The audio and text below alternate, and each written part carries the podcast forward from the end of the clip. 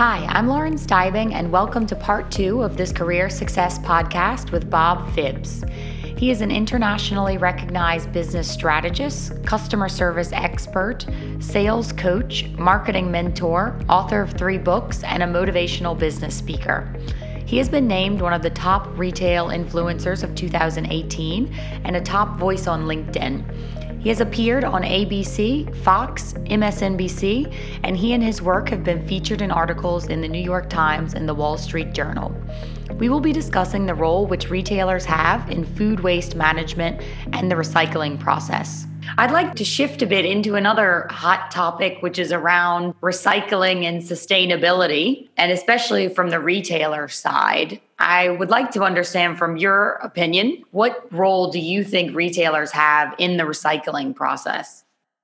Well, let's face it. I mean, fast fashion is like one of the worst polluters of the environment around. The dyes and all of the things that go into it. Let's also be honest, you know, I kind of scratch my head with people that talk about recycling and how important it is, and they get on this bandwagon, and then I I say, what are you doing with all these Amazon boxes that you're ordering from? It's like, oh, well, that's just my convenience. It's like, but that's worse because you've got boxes twice as much as you need because you could have just gone to the store and get it. Well, it's about my convenience. So I think people are willing to say something, and when it really comes to brass tacks that they have to change behavior, I don't think they show it. But I've certainly seen, you know, let's face it, if you're a retailer and you're not following a progressive social action, you're probably going to be left behind because the smart ones, the Targets, the Walmarts, they all understand that sustainability is really important to iGens and to millennials. They certainly want to keep the appearance that they're doing something to help. And I certainly applaud all of that. You know, I attended a uh, my nephew's graduation, got his PhD at UCI in Irvine, and the valedictorian said, you know, in your generation, it was acceptable to have pollution. And my generation, we just say they didn't finish the equation yet. And I thought that was so brilliant because there's a new group of young people out there that realize there's a lot of waste, a lot of ways we could do it. I think you want to support it. But again, that's not going to make you the most successful retailer. It's yeah. a nice to have. I think it's great but when you start coming, you know, I went into a place and was like, you know, this is all made from recycled bamboo. It's like, I don't give a damn. If it doesn't look good, if it doesn't feel good, if I'm not even interested, I'm certainly not going to buy something because somebody tells me it came from, you know, recycled something. What I care about is does it fit well? Does it meet, oh, yes, and it is sustainable, or oh, yes, it is from renewable resources, or oh, yes, you know, you can plant it and it becomes a tree. Whatever that's going to be, that's wonderful but don't mistake that as the unique reason why somebody needs it. And that's what brings me back again to having a branded customer service experience because you understand your goal is to convert the casual looker to become a buyer. And then you can make them feel better about their purchase, certainly. But it's not the main thing I think most people would go in for. Yeah. Do you think that it would drive market share if, if it was done very well? Do you think people would mm-hmm. end up choosing one retailer over their competitors because of it? Well, that's Patagonia, right? I mean, Patagonia is like, don't buy what you don't need. Their whole thing is recycling, and they have a huge mission about it. It's organic, it's who they've always been. It's not some new shirt they put on. This is who they are. So, you know, I think it's great. But again, most of those brands have already carved that niche out. So, the danger of just becoming a me too, I think, is pretty great.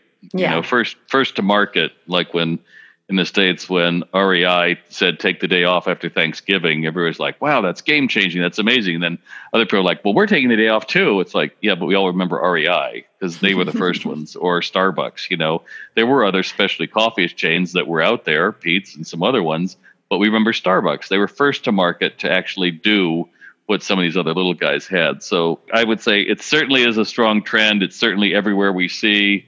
And you're not going to lose sales because you're doing that. I mean, imagine the other side. We're trashing the environment and we're happy about it. I mean, no one's going to do that, right? So yeah, it, it's great that you can say it, but I just say it's not your top three reasons someone's going to buy something. I don't think. And what about in terms of food waste? Because that's something that I mean, it's inevitable that grocery stores have food waste. How responsible do you think they are in, in the process? Well, you know, it's funny you say that because when I was at National, I was getting ready for our call here today. And when I was at the Innovation Lab, there's a company called Flash Food. That's all one word. And what they do is they're a mobile marketplace. So they're going to allow your grocers to sell surplus items at a discounted price. Okay. going to cut down on food waste. So what it is is um, you have you know expiration dates are going off. So you've got milk, you might have yogurt, you might have meat, you might have different vegetables because it's all continues coming in there. You put it in a ten pound crate. They have a refrigerator at the front service desk.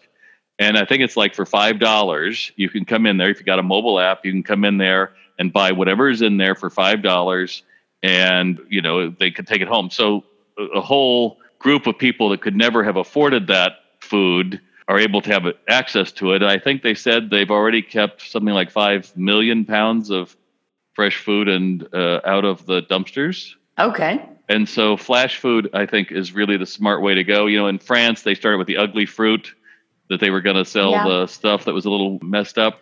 But I think this whole idea of how do we add another market and make things more affordable, I think is really smart. When I said I was there at Flashfood, I was surprised at what a brilliant idea it was that we haven't been doing this for 30 years. You know, it's like it has no value to you, and the chance that someone's going to happen to go through the aisle and try to find it and pick it up is very rare. Or you put it on a metro rack in the back that it's discounted. Whereas if you put it at the front, you market it. Now you've got a whole new customer coming in, and it's Mhm. not going to cannibalize your sales. And you know, if you're going to make a dinner that night, or you're going to a group, you know, maybe have Boy Scouts or I don't know, whatever it would be, why not use it? And then ultimately you can be teach them the same thing of sustainability and limit waste. I mean, all the way around, I think it works.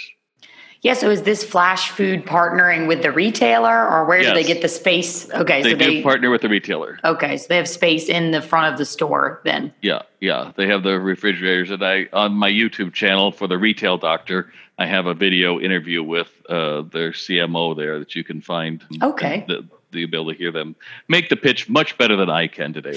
Cool. Well, I will definitely go and check that out. Well, Bob, thank you so much for joining us today for your insights. I'm sure our listeners will find your opinions very interesting. Most of our listeners are from the consumer goods side and always interested in, in what's going on on the retail side. So thank you so much. Absolutely. Thanks for joining me. And I encourage you, if you're looking to create an exceptional experience, check out salesrx.com. That's my online retail sales training program. And if you'd like to have me come speak to your group or conference, we'd appreciate that by visiting retaildoc.com, D-O-C.com. Thank you. Thanks, Lauren.